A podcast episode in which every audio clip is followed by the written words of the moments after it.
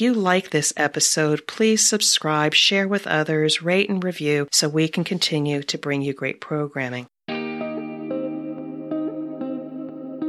Welcome to Inclusion Catalyst with your hosts, Mickey Desai and Susan Cooper. We invite diversity leaders to the table to deconstruct complex social justice issues and showcase the best inclusion practices in our workplaces and our communities. Hello, this is the Inclusion Catalyst. I'm your host for today, Mickey Desai. Very happy to be speaking with Kirsten Elise Dunn, a formal mayoral candidate in the Atlanta race for mayor. Kirsten, how are you? I am wonderful. I'm excited to be here today. Absolutely. Let's yeah. go. You and I were talking about the results of the election and, and and of course the idea that you didn't make it, which is actually a huge positive more than it is a negative and not very disappointing at all. Uh, you got a call from a local politician slash celebrity. Uh, uh, can you tell us that story? So she called me up and um, I won't say her name, but she called me up oh and and basically told me first she was watching the race and congratulations and um and she said kirsten i'm glad you didn't win and i said what do you mean and she said well look at your polling numbers for you to have polled at number five and you're you know a transplant not original atlanta. No you know a lot of people didn't really know your name but you polled that high out of 14 candidates. And she said you know if you had a you know had more time you would have took it.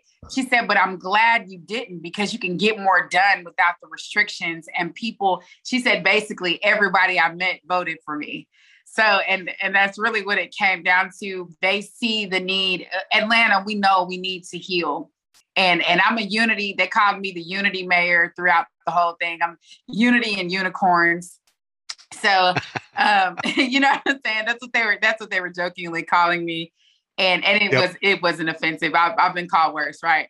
So it wasn't offensive. but um, but yeah, but I'm I'm definitely I'm excited about next steps. And now that I've gotten a taste of politics, I definitely don't like it. It's like Kool Aid without sugar. Um, yes, it's it's kind of gross, but but at the end of the day, I know it's necessary for legislation and things like that. But now um, I've gotten a taste for it. And so I'm kind of gauging what's the next steps. But as far as community work, I really know what's needed because people tell you things when you're running for office that they won't tell you when you're just a community activist trying to heal the city. So right. they've opened up to me about things. And now the city of Atlanta knows I'm a point of contact when it comes to what we need in the city. So, because right. I've let them know, regardless win or lose, I'm here, and this is how you mm-hmm. get me. So, um, I'm excited. I'm excited about next steps. Me too. Let, before we talk about next steps, let's talk about uh, the outcomes of the race and being offered a position on a cabinet. You got you got offered a position on somebody's cabinet, right? I did. I got offered a position, and um, really in dealing with because my my one of the core platforms of my run is unity and really bringing everybody together. And, and so even on my website, it's still up on my website, kirstendunnformayor.com. I put together what my cabinet would look like if I had a won and it gave everybody with the exception of two people that really i feel like it's time for them to retire they've had an opportunity to perform and and haven't really performed well. And so i gave everybody a position in my cabinet and he loved that. And so he called and offered me a position in his and um yeah and so it's just it's it's it's up in the air right now honestly because taking and I don't I know this sounds cocky, right? But knowing the level of the call on my life, I have to have high authority and freedom. Like it's important that I have both of those things functioning because I'm not, it's just, I'm focused on allowing the city of Atlanta to heal because it's going to affect the nation.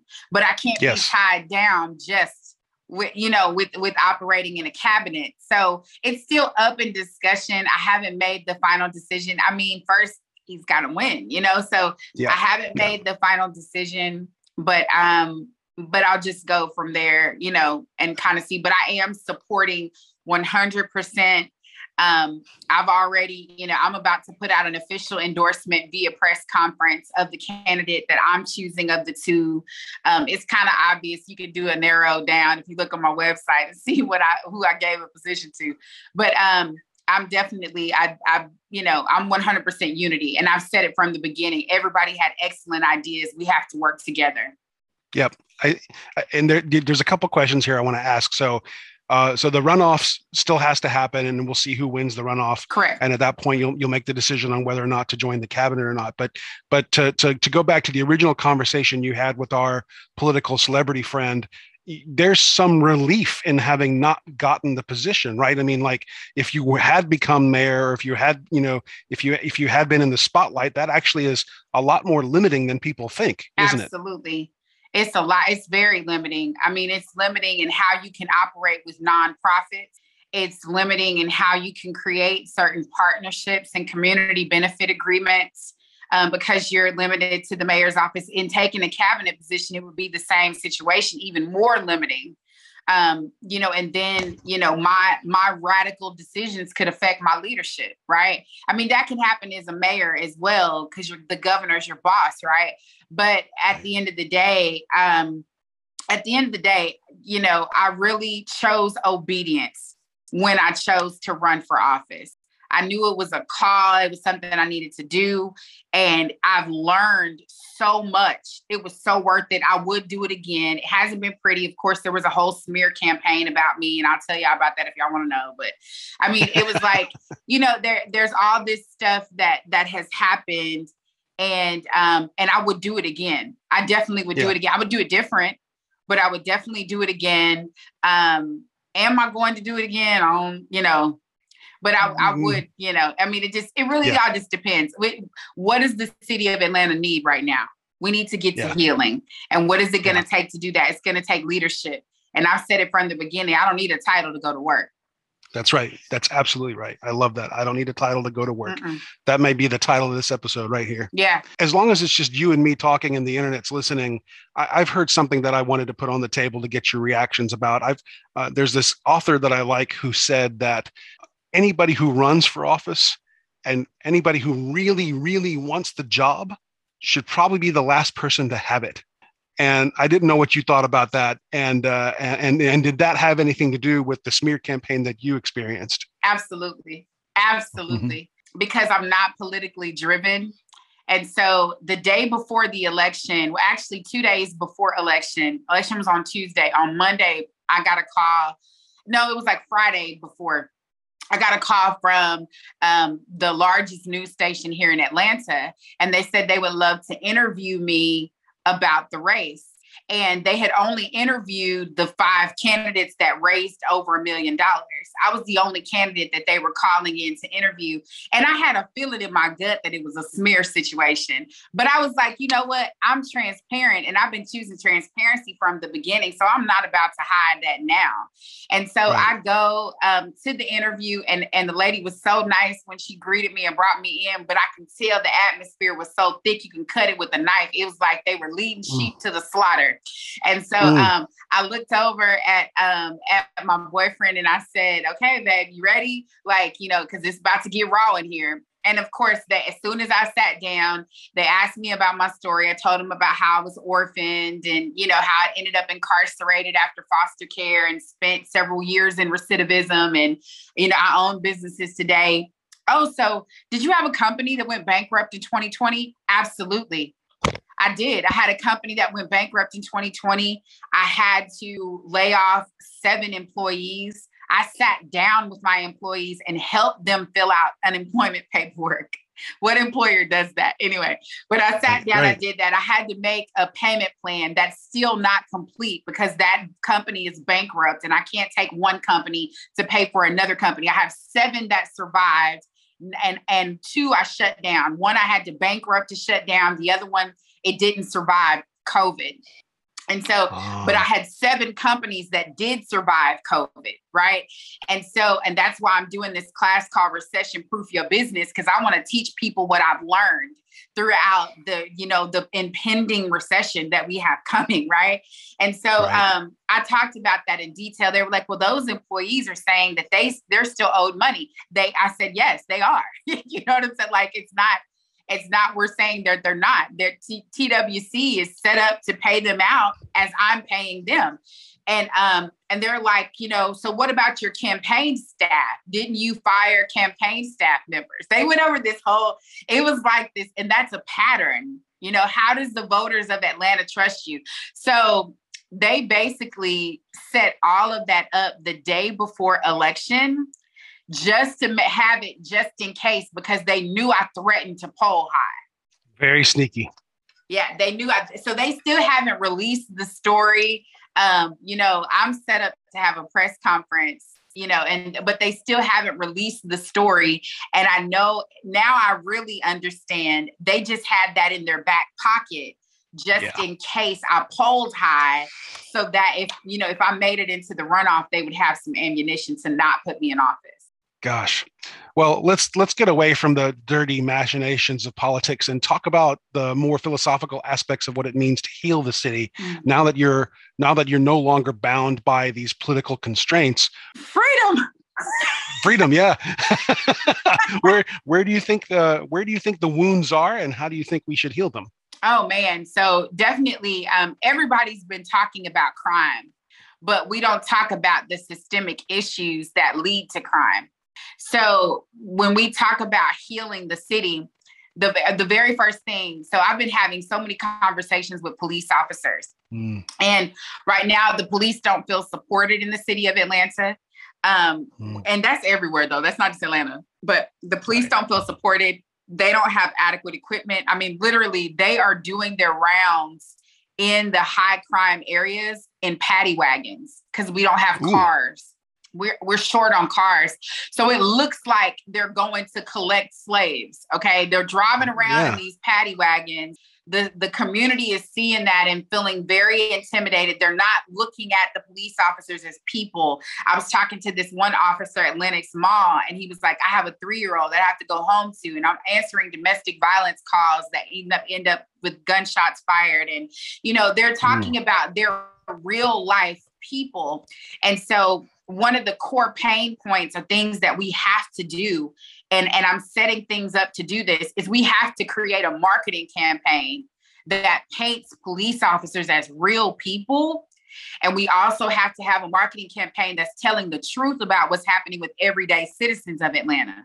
So why are they creating larceny, you know, larceny theft? Why is car larceny the largest crime? And it's between the ages of 16 to 25 year olds. So it's it's mm. our young, and the majority of them are African American males. It's our young black men that are breaking into cars in Atlanta just to survive. So we need to like cover this. We need to allow the media to display the truth and then also have platform conversations with people of influence to talk about how do we heal this and give real life checkpoints that people can walk away with.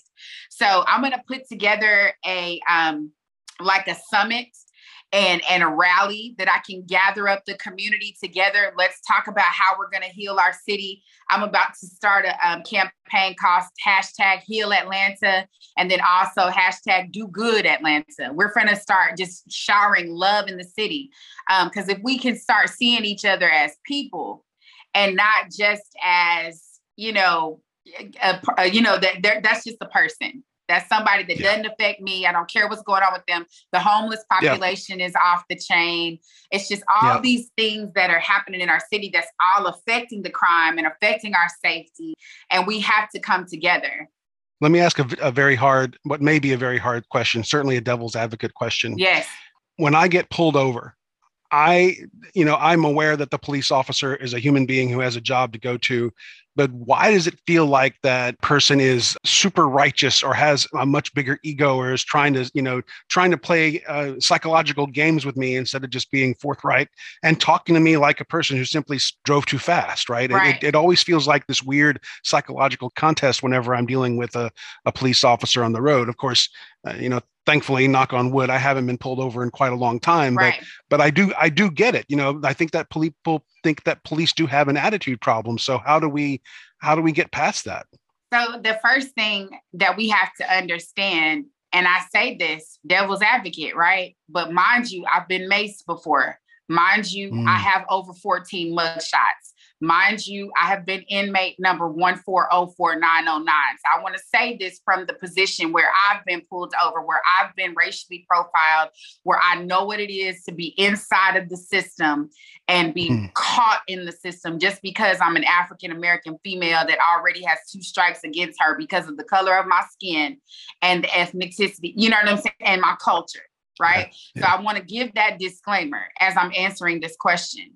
I also have to, as looking at it, as I understand the pain points, but I also want to pay attention to the fact that hurt people hurt people. That's right. They are hurting they don't feel trusted. They took a job to protect and serve. There's this code that's extremely toxic amongst police officers.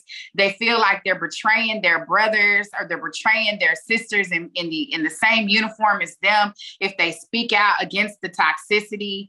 Um, you know, they feel attacked by the community. They don't feel supported. To have a political, for them to tell me I'm the first political official or somebody that's running for office to come up to them to actually ask them what's happening in the streets. I didn't come saying, "Hey, I need you to go vote for me." You know, at the end I said, "I need you to vote for me." But my very first question to them was, "What's happening out here? How can how can I as a leader in this city support you?"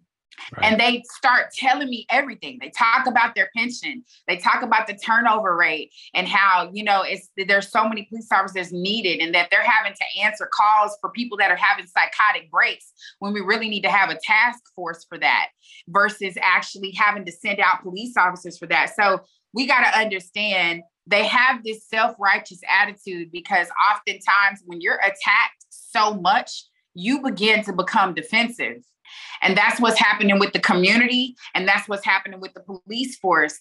Both of us are being attacked so much that we're becoming defensive. When we get pulled over by police officers, we immediately turn on our cameras. We immediately say, I'm leaving my hands on the steering wheel like I'm terrified for my life. I'm letting you know that I'm afraid of you. I'm letting you know that I don't trust you up front and that that becomes off as defensive. You know it's like it's this bounce off thing or here we go or the uh, automatic um, stereotypes that if they're driving a chevy impala with rims on it or if they're driving a you know a, a charger a dodge charger is the new you know chevy impala. You're, they're driving a dodge right. charger they're black with dreads they're selling drugs weed is not legalized in marijuana. I mean, marijuana is not legalized in Atlanta, and it should be. That's one of the first legislations I'm trying to push. I'm about to write that in January. It's getting put in. Excellent. But, but I mean, it's like one we need to legalize marijuana because it already smells like it's legal in Atlanta. You step outside, you're gonna catch a contact. I have to laugh because because I think that's so true. It's so true. it already smells like it's legal. I mean, you know, so people are using it as a coping mechanism. Is it the healthiest way? Absolutely. But we need to decriminalize it. So, I mean, right, there's so right. many, um, I mean, there's so many factors, but the, to answer your question though, Mickey, hurt people hurt people. Yeah. And right, right, now, eh healing our city is healing everybody. And that's not just saying we're just healing the community that's stuck that that there's a war against poverty that ends in incarceration. It, it is not illegal for me to be poor. That's not okay. Right. There's a That's war right. against poverty, and it's causing people to end up in incarceration massively, black and brown people. And then you have the police over here that feel like they are being fought against instead of honored and like what they took the charge to do there's so many factors with that. We have to create a conversation of healing for everybody. And after we create that conversation, we need to leave that conversation with an action plan. Let's not just sit around and talk about it. No, let me tell you what you need to go do. What you need to go do is eh, when you leave here, when you leave this summit, one of the challenges that I'm going to give everybody, and I want to challenge this today whatever mm-hmm. city you're in, when you get off of them listening to this podcast, find an officer, walk up to them unafraid, and just say, Thank you for being out here for us. Because and we're going to get through this together. You will be shocked at what that will do as a and then officers that are listening to this, go to a community member that is a part of a community that's being challenged, that's in a poor community. Get out, go play basketball with these kids. Go walk, get out of your beat car or, or paddy wagon if you're in Atlanta. Get out of your beat car or your paddy wagon and go and actually greet these people and feel the community. You got to put your hands in the soil again. We got to get back connected. So yeah, that's, that's right. just action points that we need to take. Absolutely. there's a whole lot that can be said for just the mere act of listening to each other. I think that's the first step in healing overall. And and we're running out of time, and so I'm going to extend the invitation to you. Let's let's do this again. Yeah, uh, sure. I'd like to I'd like to have another uh, conversation with you about the effects of poverty. I've heard other people say, in fact, the research says that if you solve poverty problems, probably something like 90% of the city's social problems will go away. Correct. Uh, so that's that's another issue for another topic. Yeah, um, and it's someday. systemic. It's systemic. Yeah, it is systemic. Uh, are you going to start a nonprofit or some sort of task force or something to, to do all this? What's your plan? Yeah, so I do have one in the works um, mm-hmm. because I I get exactly how to solve the the crime plan. I'm not saying I'm the be all do all, but I have listened to the community, and so right. I get how to solve the crime plan without locking people up and throwing away the keys. So that's the plan that I'm being asked to lead in the city, and and I'm thinking about and con you know contemplating doing it as a consultant versus doing it as a mm. city employee but um but we'll just we're gonna just have the conversation. I'm here for atlanta. I'm here for i'm a leader in atlanta period. So we're gonna implement it one way or the other and definitely it will i'm definitely gonna start a nonprofit. Very cool. Yeah. Uh Kirsten, I hope we can have more of these conversations for sure. If there's anything I can do to help you in this pursuit, don't ever hesitate to just reach out and touch me. I'm I'm I'm here to help you in your cause. Absolutely. If a person wanted to learn more about you and, and to keep tabs on your endeavors, how would you suggest they do that? Yeah, so you can go to all of my social media sites. So Kirsten Elise Dunn. I give my full name on purpose because I want you to be able to see my history as well as the beautiful future that I'm walking in. So Kirsten Elise Dunn is K I R S T E N E L I S E D U N N. And right now, my site is still up and it's just going to switch domains um, over to KirstenEliseDunn.com. Right now, it's Kirsten Dunn for Mayor.com. And that's, I'm going to leave that up until the 12th because I have a free business class that I'm doing. I want to tell everybody about that if I can. So, yeah, um, please go to KirstenDunnForMayor.com and register. It's absolutely free. You can give a donation if you want to, but this class is called Recession Proofing Your Business. I lost two businesses during COVID and I and I learned a lot. And I've also bring I'm bringing together some other business owners that talk about how do you recession proof your business for 2022 because the financial market is going to change. It's going to change when the FHA moratorium is lifted. So yeah. come to the class. It's absolutely free. It's going to be November the 12th. We're leaving the site up for registration. Um, Atlantans are welcome to come in person. Anybody can join online. It's open to anybody. It's absolutely free. It's my gift to the community so our businesses can survive. Awesome. Thank you. Uh, let's make sure we put that in the show notes as well. Kirsten, again, thank you for being my guest today on the Inclusion Catalyst.